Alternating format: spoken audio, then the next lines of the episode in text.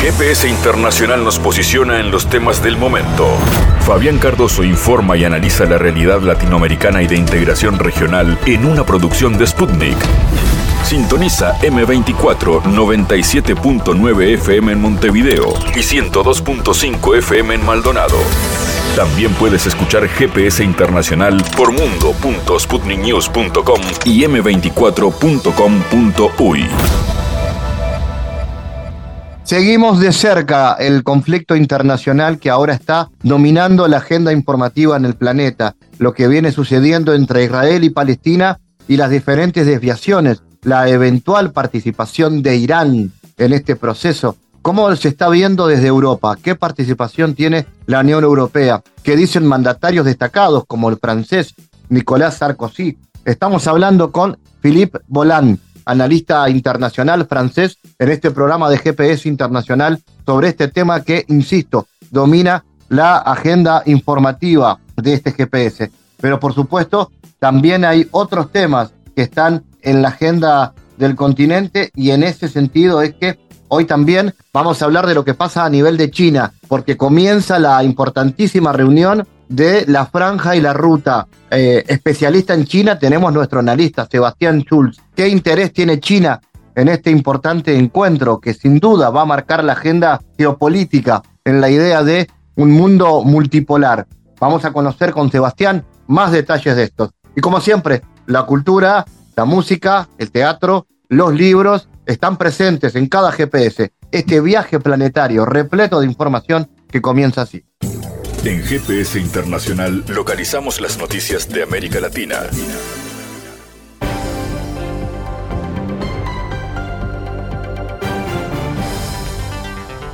Momento ahora de noticias. Turquía está dispuesta a votar como país garante de Palestina en caso de que se alcance un acuerdo de paz con Israel, declaró al canal TRT Haber el ministro de Exteriores del país, Hakan Fidan. Agregó que la comunidad internacional debe presionar a Israel a favor de la solución de los estados.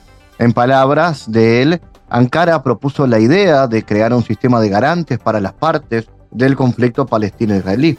El ministro subrayó que los países que actuarán como garantes, especialmente para Palestina, deben ser de la región de Oriente Medio. Esto se aplica también a Turquía. Otros países también deberán ser garantes de Israel. Una vez alcanzado un acuerdo que satisfaga a ambas partes, los países garantes deben asumir la responsabilidad de cumplir sus requisitos. Solo así podrá alcanzarse una paz duradera. El funcionario añadió que el tema de las garantías no es objeto de discusiones, pero Ankara lo promueve como idea principal a las partes con las que está hablando. Turquía planteará este asunto ante la Organización para la Cooperación Islámica. Es una oferta, si hay otras mejores, lo evaluaremos, por supuesto, pero lo importante es dar un paso para lograr la paz, traer una paz permanente a la región. Miles de refugiados ucranianos que viven en el Reino Unido corren el riesgo de quedarse sin hogar debido al cese de la financiación del programa Hogares para Ucrania, según un informe publicado por la Oficina Nacional de Auditoría del Reino Unido. El programa gubernamental invita a los británicos a patrocinar a refugiados ucranianos con visado humanitario y proporcionarles alojamiento temporal durante al menos seis meses a cambio de una asignación mensual de 425 dólares durante el primer año desde la puesta en práctica del programa en marzo del 2022 y más de 600 dólares en los 12 meses siguientes. A medida que finalice el patrocinio, aumentará el riesgo de quedarse sin hogar. La financiación de los patrocinadores del programa, que ha proporcionado alojamiento temporal a más de 130.000 ucranianos, finalizará el próximo marzo, un año antes de que expiren los visados de los primeros refugiados ucranianos que llegaron después del inicio de la operación militar rusa en Ucrania.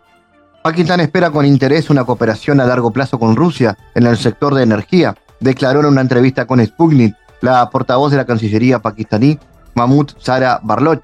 Pakistán mantiene contactos con Rusia en el sector energético, recibimos nuevos suministros de petróleo de Rusia y esperamos una cooperación a largo plazo, sobre todo en el sector de energía. El pasado 12 de octubre, al margen de la Semana de Energía de Rusia, el ministro de Energía pakistaní, Muhammad Ali, declaró que su país pretende importar del país euroasiático entre 700.000 y un millón de toneladas de petróleo cada año. El ministro sostuvo también que Islamabad buscará cubrir el 10% de sus necesidades de petróleo con suministros rusos.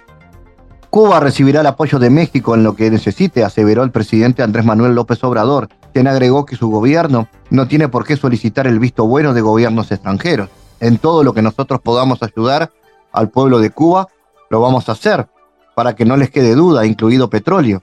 Es un pueblo que está padeciendo un bloqueo inhumano e injusto, y nosotros no podemos darle la espalda al pueblo, y no tenemos que pedirle permiso a ningún gobierno extranjero, porque somos un país libre, independiente y soberano. El mandatario de la nación reiteró que la relación con Cuba es estrecha y que, por ejemplo, durante la pandemia del COVID, arribaron médicos especialistas cubanos al territorio mexicano para auxiliar a la población. Somos partidarios de la fraternidad universal, destacó.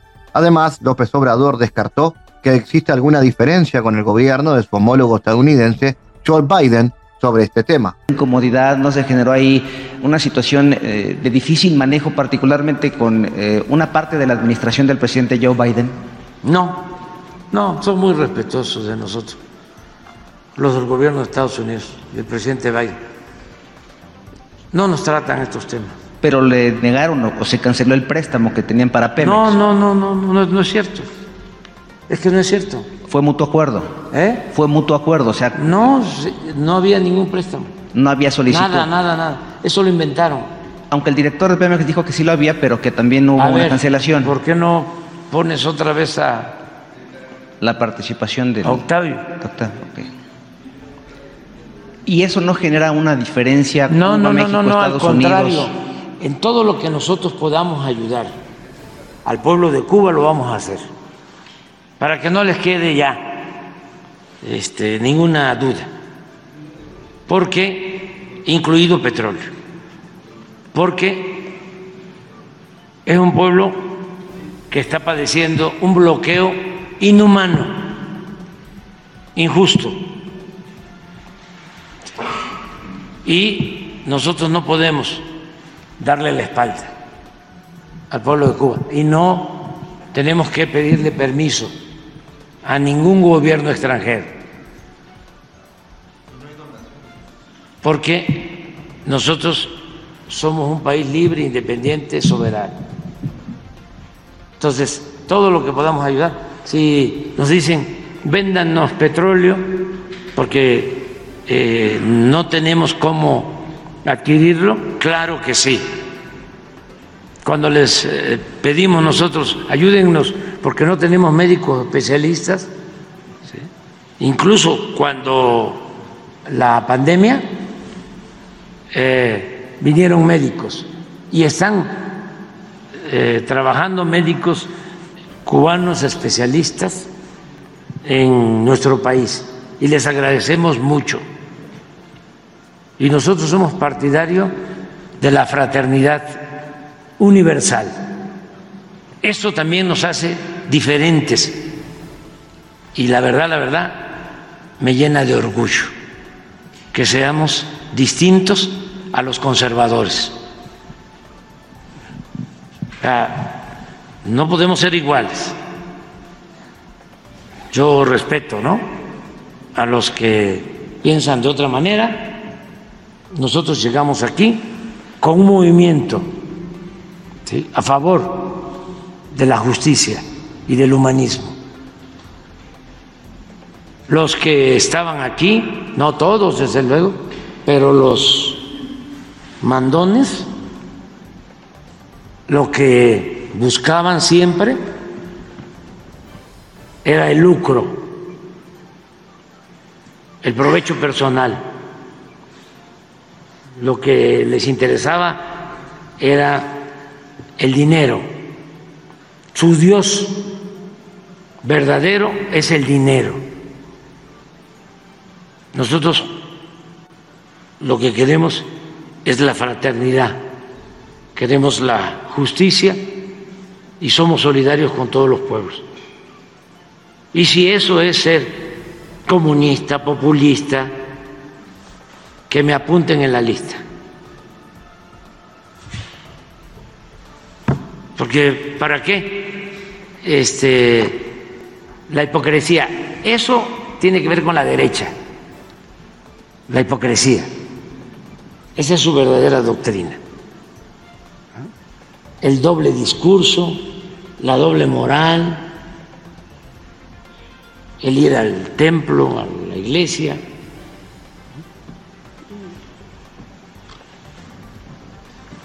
confesar, comulgar, para dejar en cero el marcador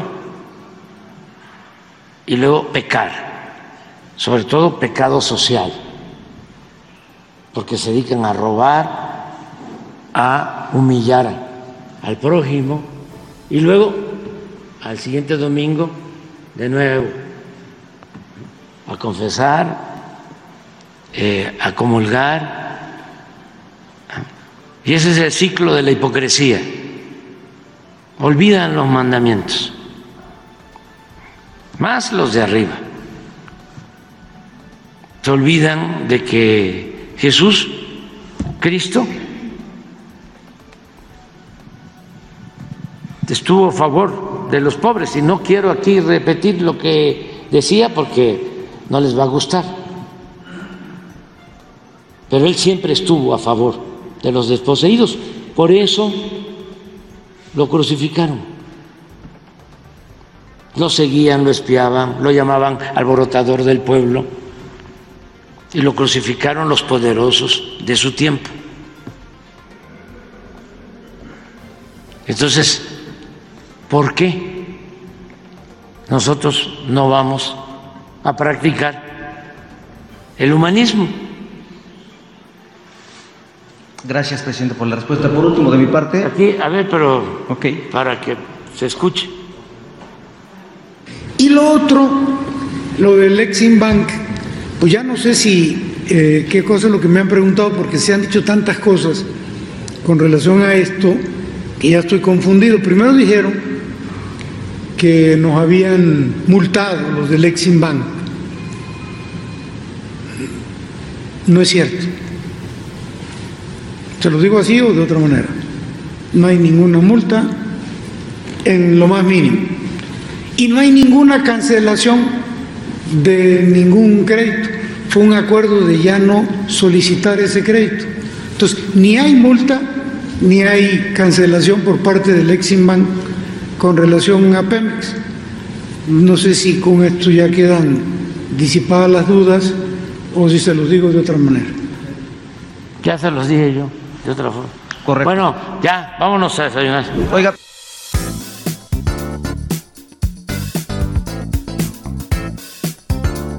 Bueno, los ataques de Israel contra la franja de Gaza y su bloqueo de 16 años a dicho territorio constituyen crímenes de guerra, determinó una comisión de la Organización de Naciones Unidas que investigó las acciones de combatientes israelíes y palestinos y presentó un informe. Teniendo en cuenta los objetivos militares y los efectos incidentales de los ataques aéreos, la comisión concluye que como los daños y las víctimas causadas por las acciones de las fuerzas de seguridad israelíes no fueron proporcionales a la ventaja militar, dichas acciones constituyen un crimen de guerra, señala la investigación de la Comisión Internacional Independiente de Investigación sobre Territorio Palestino Ocupado.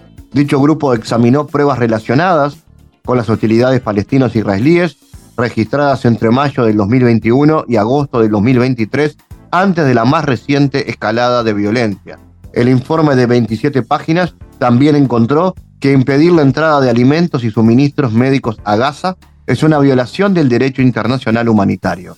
La comisión reconoció que el uso por parte de grupos armados palestinos de cohetes y morteros que son inherentemente indiscriminados por su naturaleza constituye una violación de la prohibición de ataques indiscriminados y por lo tanto es un crimen de guerra.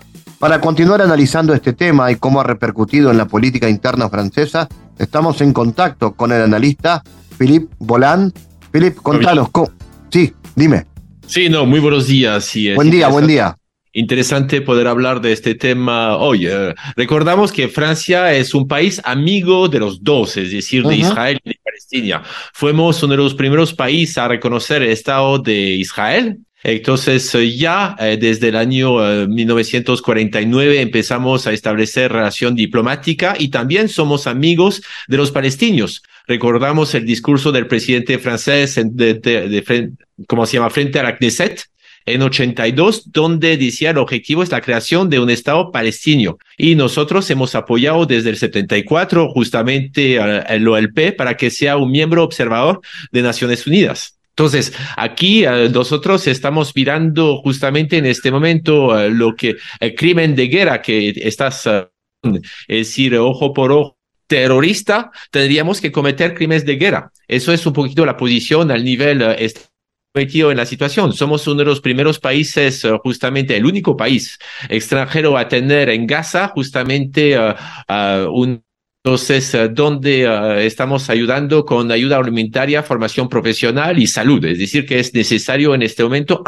que hay dos cosas. Sabemos que el Hamas en este momento es una, una organización que tiene, que, ¿cómo se llama? Dirige el país desde el 2017, pero aquí cometió un acto terrorista. Entonces también hay que denunciar el acto cometido por el Hamas. Filip, ¿cómo es la gravedad de este conflicto y cómo ha afectado el debate político dentro de Francia? ¿Cuál ha sido la reacción del gobierno de Macron al respecto? Bastante, es decir, que hay una cosa interesante que va a pasar, es decir, que esta noche justamente hay una unión de la izquierda que se llama la NUPES, entonces, eh, donde uh, converge a varios partidos, el Partido Socialista, el Partido Comunista, los Verdes y los de LFI. Eh, entonces, los de LFI, con sus mensajes, el mensaje de Mélenchon y el mensaje de Obono, que no reconocieron que era un acto terrorista cometido por el Hamas, que ellos dicen que es una insurgencia, es, como se llama?, de protección. Entonces, ahí sí hay una fractura y creo que el grupo, esta noche vamos a ver qué va a pasar, pero creo europeas que van a venir dentro de poco. Entonces, esto está haciendo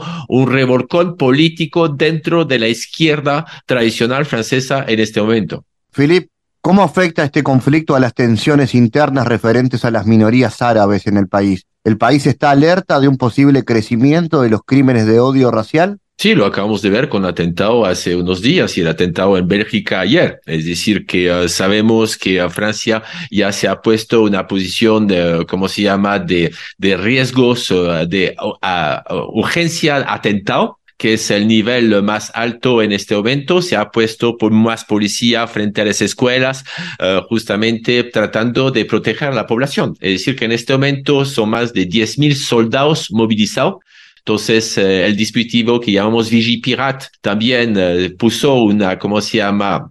Eh, fuerzas excepcionales.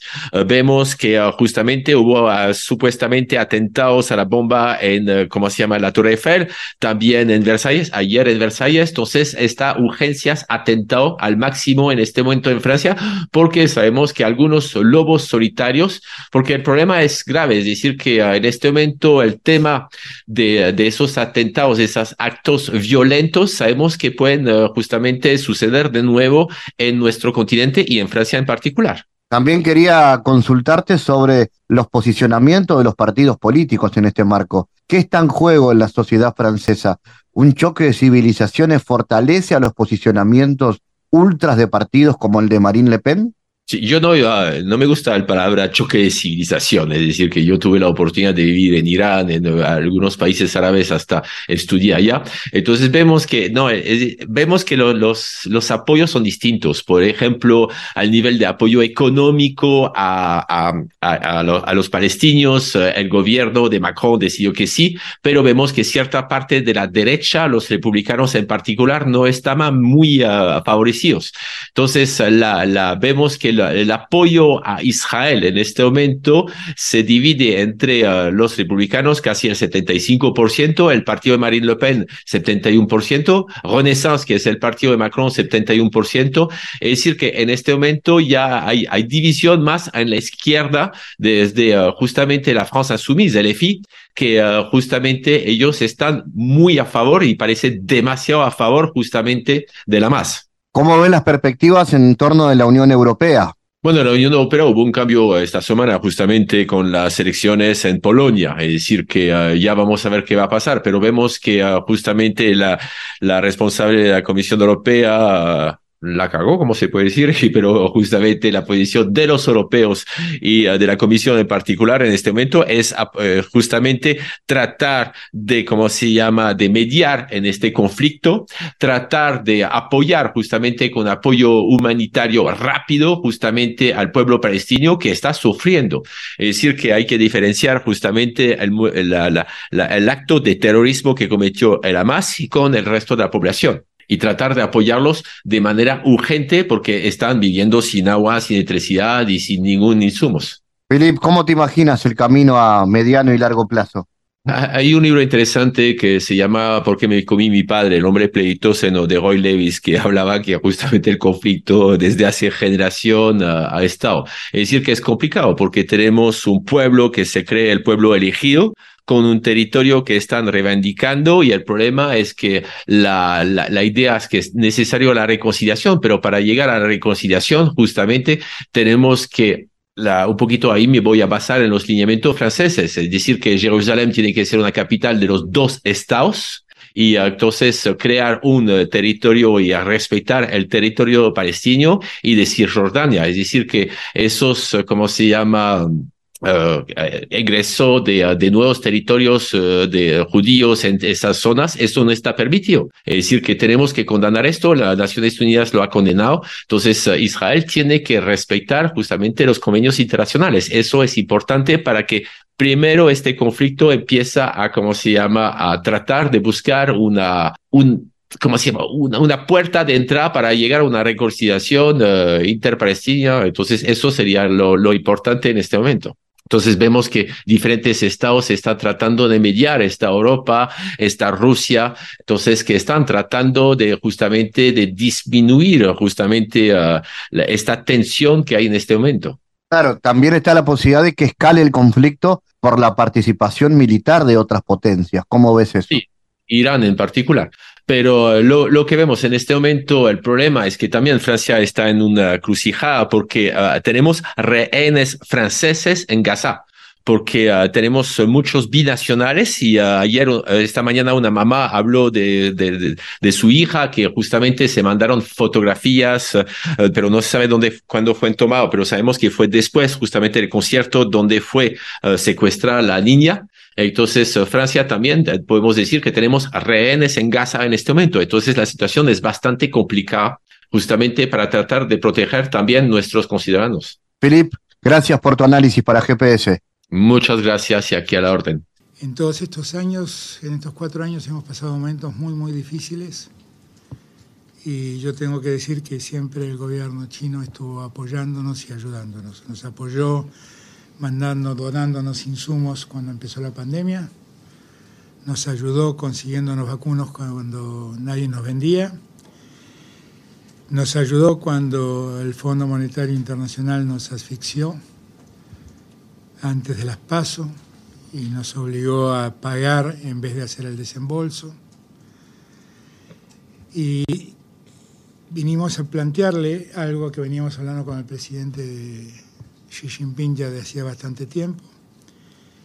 Vinimos planteándole que nos habiliten a utilizar un segundo tramo del swap que tiene la Argentina aprobada. Sergio, el ministro de Economía, trabajó mucho en eso. El presidente del Banco Central que me acompaña trabajó muchísimo en eso. Yo trabajé directamente con el presidente Xi Jinping en eso. Y hoy tuvimos la noticia de boca del presidente y siempre quiero agradecer la importante tarea de, del embajador Vaca Narvaja aquí en, en China, que es mucho más importante de lo que él piensa. Realmente lo digo, realmente lo digo.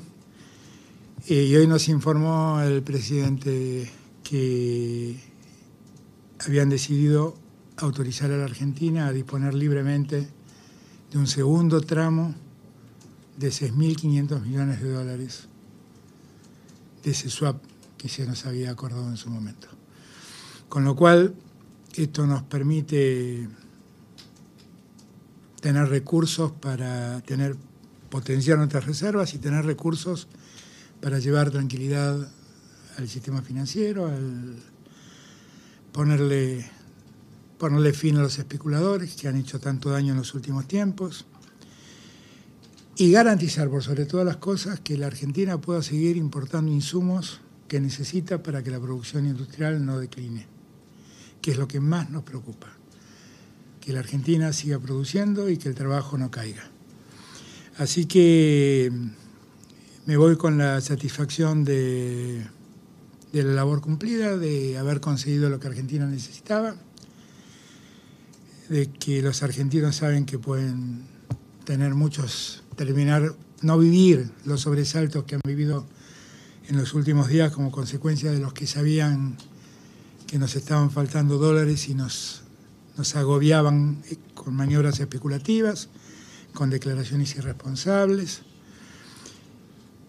Y, y, también la tranquilidad yo en lo personal de que el gobierno que me suceda, que espero que sea Sergio, eh, va a encontrar una Argentina que tiene estas características de las que yo hablo. Va a tener que luchar contra la inflación, que es un problema serio que no hemos podido resolver, pero es una Argentina que lleva 36 meses consecutivos de crecimiento, de creación del empleo registrado, una Argentina que tiene en este primer semestre el semestre de mayor producción industrial de los últimos siete años, una Argentina que está inserta en el mundo.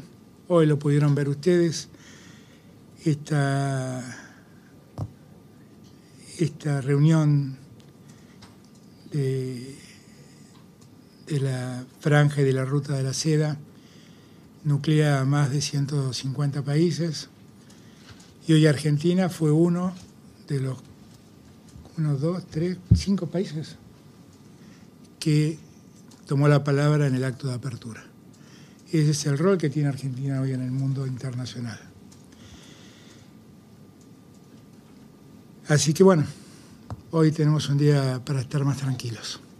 Agotador para nosotros porque el cambio horario nos somete a dificultades en el sueño, pero muy contento de haber logrado el objetivo.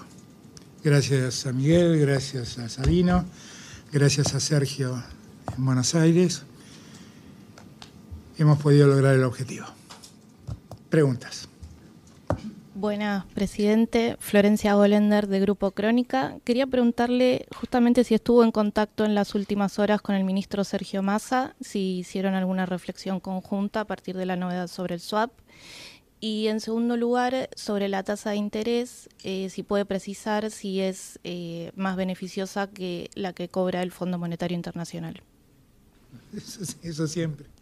No, a ver, sí, hablé con Sergio, por supuesto, estuvimos hablando permanentemente con Sergio y cuando salimos de la reunión lo llamé, le di la tranquilidad de que habíamos, que habíamos conseguido más de lo que esperábamos. Y en eso yo quiero hacer pública mi gratitud al presidente Xi Jinping porque siempre estuvo cerca nuestro acompañándonos, como dije antes, y hoy nos dijo, nosotros sabemos que estamos este, haciendo más de lo que ustedes nos están pidiendo, pero nosotros queremos hacerlo porque queremos ayudar a Argentina a salir de este trance.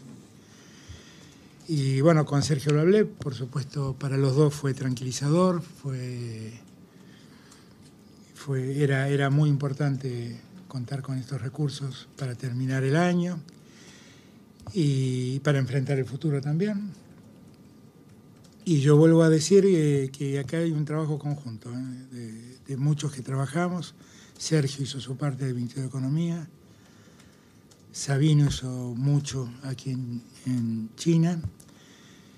Miguel trabajó muchísimo con el Banco Popular de China. Y yo tuve que hacer mi parte con Xi Jinping. Y finalmente hemos logrado este objetivo.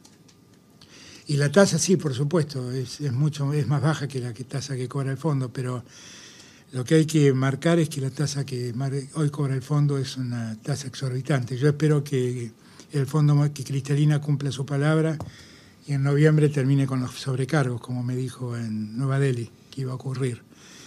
Porque hoy en día el fondo está cobrando más de 7 puntos de tasa, casi 8 puntos de tasa.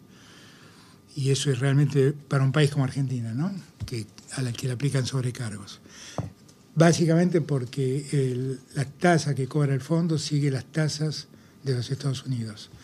Y los Estados Unidos aumentan las tasas con el propósito de parar la inflación y yo termino pagando esa decisión del gobierno de Biden, que no discuto ni cuestiono, pero no entiendo por qué eso repercute en las tasas del Fondo Monetario.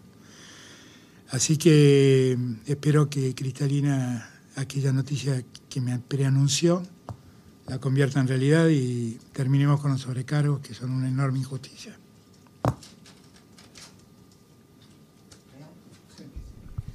¿Qué tal? Buenas noches, presidente.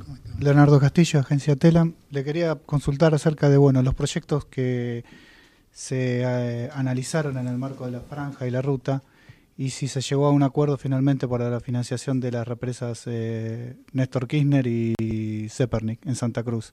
Eso por un lado. Y por el otro, si se abordó la cuestión Malvinas en la reunión bilateral con Xi y el principio de una sola China. Por supuesto que el tema Malvinas, siempre que hablamos con con China siempre está presente porque nosotros tenemos también una deuda de gratitud por el modo en que China siempre reivindicó la soberanía argentina sobre las Islas Malvinas y del mismo modo nosotros estamos absolutamente convencidos de que hay una sola China y esperamos que China recupere Taiwán, que es parte de su territorio. Eh, y la otra pregunta era... Las represas. Están acordadas, está en camino siguiendo el camino, el trámite correspondiente para que finalmente lleguen esos 500 millones que, que se van a sumar, estos 6.500 millones que, que nos permite la ampliación del swap. Que yo insisto, eh, eh, para que ustedes tomen dimensión de lo que estamos hablando, eh, estos recursos aumentan la capacidad del Estado Nacional en la intervención de los mercados y entonces los especuladores van a tener más dificultades para hacernos daño. Nos permite prepagar los vencimientos con el Fondo Monetario, nos garantiza esto y no dejarnos en default con el fondo, que es lo que también el fondo buscó antes de la paso. Eh, como dije antes, asegura y acelera el pago de las importaciones, de los insumos, para que para que la industria no se detenga y siga creciendo y el trabajo argentino siga aumentando. Y fundamentalmente algo que le preocupa a Miguel, que es que se fortalecen las reservas del Banco Central. Así que, en conclusión, tendríamos que calcular que en los próximos días van a estar los 6.500 millones más los 500 millones de las reservas. De las represas, perdón. ¿Qué tal, presidente? Mayra García, de la Agencia de Noticias Argentinas. Quería consultarle sobre si a lo largo de esta gira, en las reuniones que tuvo con empresarios, con dirigentes, les expresaron algún tipo de preocupación sobre Javier Milei y lo que dijo con su relación sobre China y lo que él quiere cortar eh, los vínculos, si eso se analizó o alguien le, dijo algo sobre eso. Eh, la verdad lo que causa en el mundo es asombro. No, no.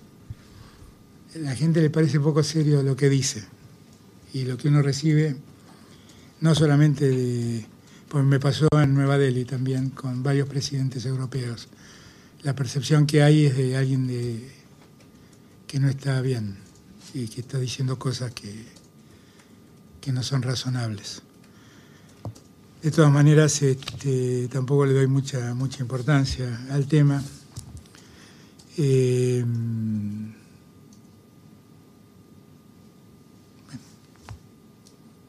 ¿Había otra pregunta aparte de mi? No, perdón, no, lo que sí, lo que sí, eh, porque hay una parte que no hablamos. Antes de venir a, a Beijing estuvimos en Shanghái y ahí tuvimos muchas reuniones con empresas que invierten en Argentina. Y la verdad el clima de negocios que esos empresarios ven en Argentina es absolutamente optimista, absolutamente optimista las perspectivas de invertir ya no solamente en más en litio, sino también sumarle inversiones para construir baterías de litio en Argentina. Alguien me planteó su vocación de, empezar a hacer autos eléctricos en Argentina para toda América Latina. El interés por el cobre el interés por empezar a producir eh, hidrógeno.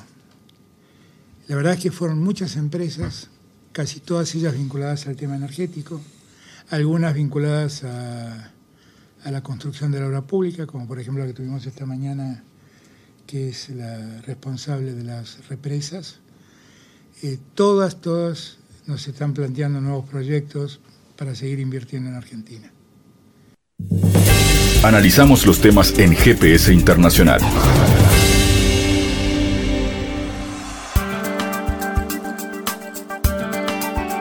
Bueno, jefes de Estado de 23 países estarán presentes en Pekín en el tercer foro internacional dedicado a la iniciativa de la Franja y la Ruta. Esto se ha informado desde este gobierno. En este foro participarán también los jefes de Estado y de gobierno de muchos países. Hemos calculado preliminarmente en Pekín estarán presentes jefes de 23 estados, señaló el vocero. Eh, se informó que el presidente Putin hablará en la apertura del foro este 18 de octubre en segundo lugar luego del líder de China. El primer foro se celebró en 2017, el segundo en 2019 y el tercero tendrá lugar en Pekín el 17 y 18 de octubre de este 2023. Vamos a analizar las perspectivas de China en el marco de los cambios en la conflictiva política internacional. Estamos en contacto con el investigador especialista Sebastián Schulz. Sebastián, ¿cómo analizas la importancia del foro dedicado a la iniciativa de la Franja y la Ruta en el marco de un sistema internacional cada vez más incierto a causa de los conflictos internacionales. ¿Cómo incide este proyecto de infraestructura en la configuración de interdependencias que aumentan los costos de este tipo de conflictos? Hola Fabián, ¿cómo estás? Bueno, un abrazo grande para vos, para toda la audiencia. Bueno, como vos mencionabas, este es el tercer foro de la iniciativa de la Franja y la Ruta, un foro que se produce en simultáneo con el décimo aniversario de la iniciativa, desde que fue presentada por Xi Jinping allá por 2013, eh, un foro que nació como una propuesta de corredores económicos eh, terrestres y marítimos que permitían conectar eh, Asia con Europa y África, y que 10 años después ya incluye a más de 150 países, a 30 organizaciones internacionales, y que se ha diversificado hasta llegar a los cinco continentes y también a incorporar otras áreas como por ejemplo lo digital, por ejemplo lo sanitario, por ejemplo lo, ambiental, lo, espacial. Es decir, es una propuesta que ha recibido una aceptación mayoritaria dentro de los países del sur global eh, y en este foro de la Franja y la Ruta que se va a realizar en, Beijing, eh, vos mencionabas ¿no? la presencia de, de, delegaciones de más de 110 países que seguramente van a bueno, ratificar el rumbo que ha tomado la iniciativa de la Franja y la Ruta y también a fortalecerla firmando nuevos convenios de cooperación. Sebastián, en ese marco, eh, ante el creciente avance del gigante asiático, de China en términos económicos y diplomáticos, ¿cuál es el papel de China en los conflictos que se están volviendo a volverse más intensos? La coyuntura actual, ¿no? El conflicto palestino-israelí, el armenio-azerí, ¿cómo está jugando China? Bueno, eh, creo que todo tiene que ver un poco con una, o sea, podemos analizarlo desde una perspectiva integral, porque la iniciativa de la Franja y la Ruta se enmarca en una idea más general de China, que es la de construir una comunidad de destino compartido para la humanidad. Es decir, la iniciativa de la Franja y la Ruta sin duda es una propuesta económica, sin duda hace hincapié en la construcción de proyectos de infraestructura a nivel internacional que agilicen la conectividad de las economías y de los pueblos, pero creo que desde sus inicios el gobierno chino ha dejado claro que la iniciativa de la Franja y la Ruta es un camino para la paz, es decir, no puede haber un desarrollo de las naciones y de los pueblos del mundo sin entornos pacíficos, sin promover un diálogo de civilizaciones, sin promover aprendizajes mutuos, sin el respeto por la soberanía y la integridad territorial de los estados.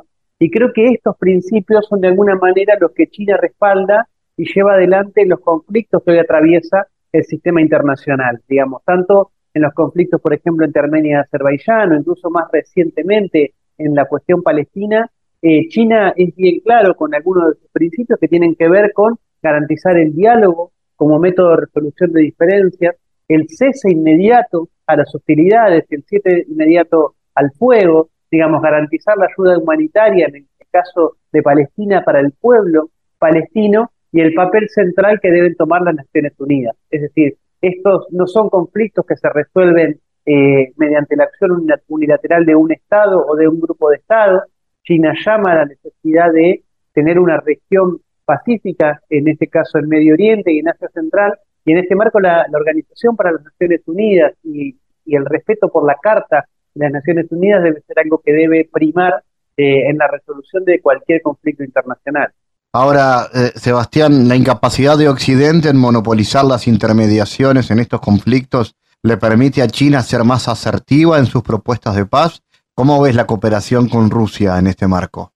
Bueno, creo que más que una incapacidad de Occidente, eh, estamos viendo cuáles son las verdaderas pretensiones de Occidente. Un Occidente encabezado por Estados Unidos y por Europa que tienden a instigar estos conflictos, que tienden a, digamos, decimos acá, echar más leña al fuego mediante la provisión de armas, mediante las acusaciones unilaterales a, una, alguna de las partes puntuales del conflicto. Eh, en este marco, algo que fue muy característico de Occidente y que pudo sostenerse por la hegemonía que sostuvo Estados Unidos durante buena parte de las últimas décadas, hoy está en crisis, hoy está en crisis la hegemonía norteamericana, hoy están en crisis las instituciones creadas por los Estados Unidos, y esto da pie y da posibilidad a que nuevos actores empiecen a plantearse como los promotores de la resolución de estos conflictos. Creo que en este marco, tanto China, Rusia, la India, inclusive Turquía, ¿por qué no también Brasil? Son países, Sudáfrica, son países que, eh, por ejemplo, en el caso de Ucrania, pero también en el caso de Israel y Palestina,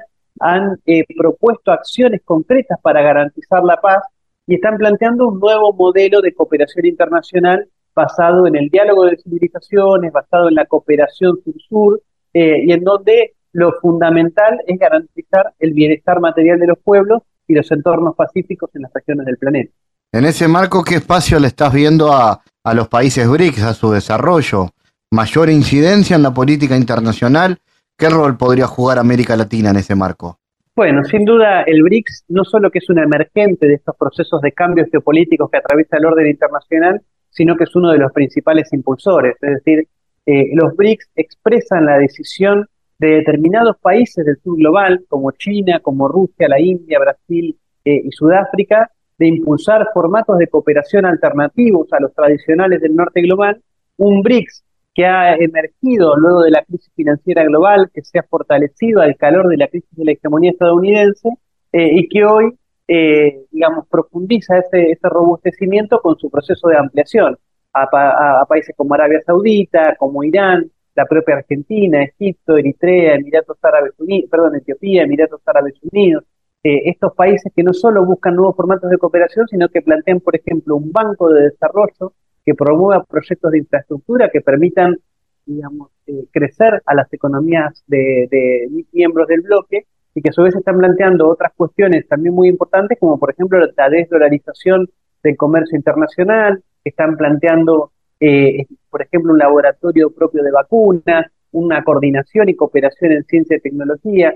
Los BRICS en este marco expresan estas nuevas dinámicas del poder en donde los emergentes tienen cada vez mayor voz y representación. Sebastián Schulz, gracias por estar en GPS. Hasta luego, Fabián. En GPS Internacional navegamos por la sociedad y la cultura.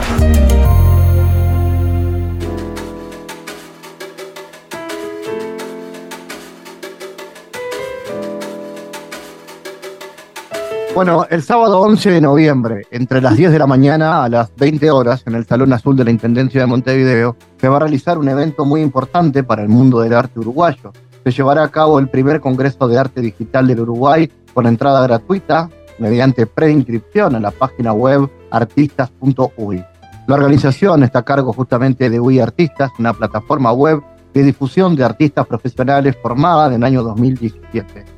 Vamos a conocer más sobre este evento. Está con nosotros Luis López Chubín, bueno, organizador de esta propuesta. Luis, ¿de qué trata este primer Congreso de Arte Digital del Uruguay? ¿Hacia quién está dirigido y cuál es la propuesta? Hola, ¿qué tal? Bueno, muchas gracias por el espacio. Eh, una aclaración, la página web de inscripciones uyartistas.uy y el Congreso apunta a todo el público, público en general, porque no va a ser necesario ser ni experto en arte ni, ni conocedor, ¿sí? Simpatizante, ¿no? Que te atraiga al arte. Porque el plan de este primer congreso es acercar los conceptos generales de lo que es el arte digital y de qué se trata. Ahí va, contanos un poco de arte digital, a qué se refiere, en qué tipo de expresiones abarca. Bien, lo que es el arte digital es enorme. Eh, hoy en día hay más de 60 formas de expresión artística en la cual se usa una computadora. Y nosotros en este caso nos vamos a, enfocar en, la que es la más fácil de explicar y entender, que es la pintura o el dibujo digital. Pintar o dibujar con una tablet, un iPad o mismo en la computadora. Pero hay realidad aumentada, hay eh, arte por medio de código, es súper amplio todo lo que hay sobre arte digital y a su vez esto está creciendo rapidísimo y más ahora con la inteligencia artificial. ¿Y la inteligencia artificial es un aliado para el arte digital?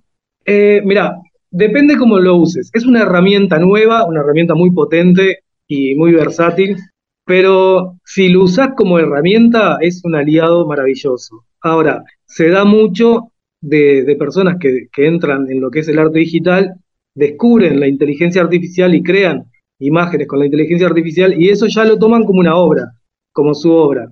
Eh, y eso es parte del debate que vamos a tener en la mesa redonda al final del Congreso. Que, ¿Cuál es la función real de la inteligencia artificial en frente al arte digital? Lo ideal va a ser eso, ¿no? Que quienes realmente tengan la duda y quieran saber de qué se trata, vayan al Congreso y, nada, escuchen esa mesa redonda que va a ser con intercambio con el público, así que va a ser muy dinámico y entretenido. Ese es uno de los principales debates. ¿Qué otros tienen hoy? ¿Qué otros temas debaten? Eh, debates hay muchos, hay varios temas filosóficos del arte, del arte digital.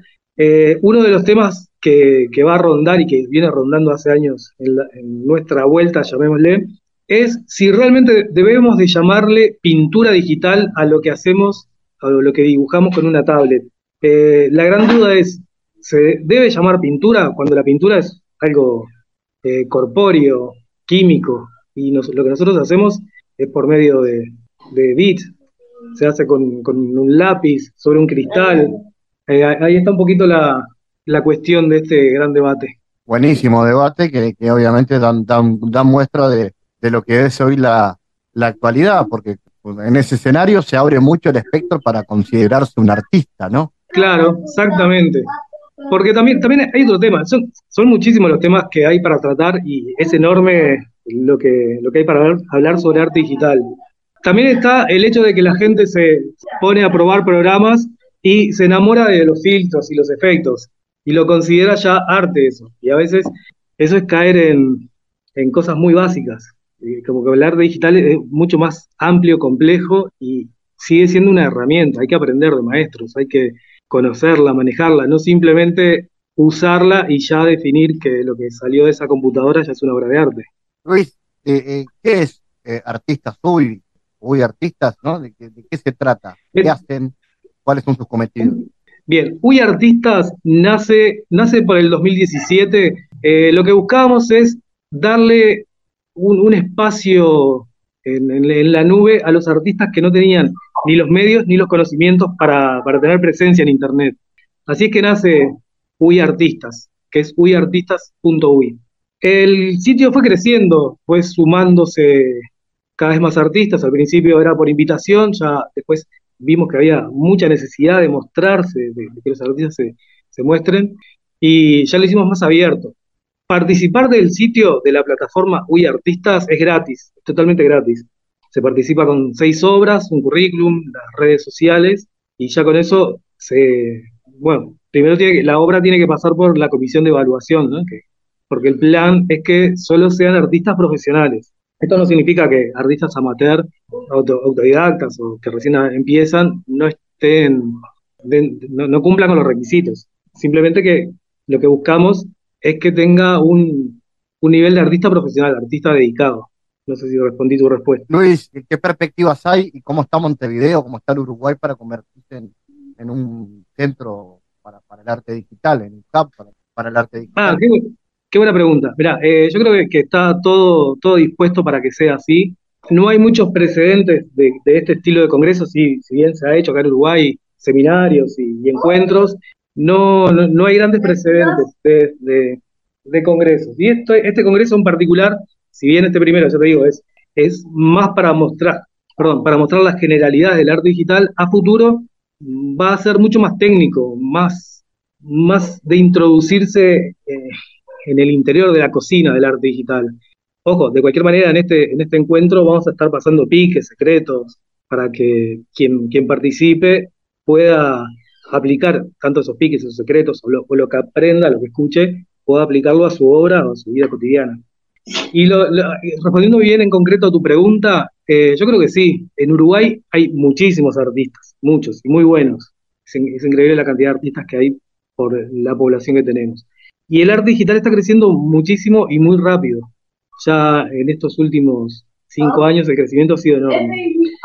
Y e, eso a nosotros nos, nos está dando la pauta de que Uruguay puede llegar a ser como un centro, un punto de referencia para artistas digitales. Por eso la idea de hacer el congreso y hacerlo acá en Uruguay y con artistas uruguayos, si bien hay una artista brasilera invitada. Luis, te agradezco, te felicito por este encuentro y estamos, por supuesto, a la orden para difundir. Bueno, muchísimas gracias y ojalá puedan estar el próximo 11 de noviembre en el Salón Azul. El mundo en GPS Internacional. En Diálogos Geopolíticos analizamos diversos asuntos que atañen a la política mundial, desde el abordaje de los ámbitos multilaterales de articulación política a nivel global hasta las cualidades y los propósitos de las configuraciones regionales, tanto en América Latina así como en otras regiones. Nuestro objetivo es poner foco a una gran diversidad de temas que atañen a la geopolítica en el mundo contemporáneo. Para eso vamos a recibir a Santiago Caetano, aquí en GPS. Bienvenido, Santiago. ¿Qué tal, Fabián? Continuando con lo que veníamos hablando, el politólogo norteamericano John Marsheimer sostiene que la principal preocupación de las alianzas militares no es consolidar la paz interna ni inhibir la lógica de balance de poder en el comportamiento de los estados. Por el contrario, las mismas abocan a la disuasión, coerción o la lucha bélica frente a un estado de alianza. Y con respecto a ello, el autor hace referencia al error de los institucionalistas, más particularmente a Rush y Kehein, en mostrar a la OTAN y su éxito en la Guerra Fría, tras la disuasión al bloque comunista, como evidencia de su teoría ya que la disuasión tiene poco que ver con los postulados de institucionalismo.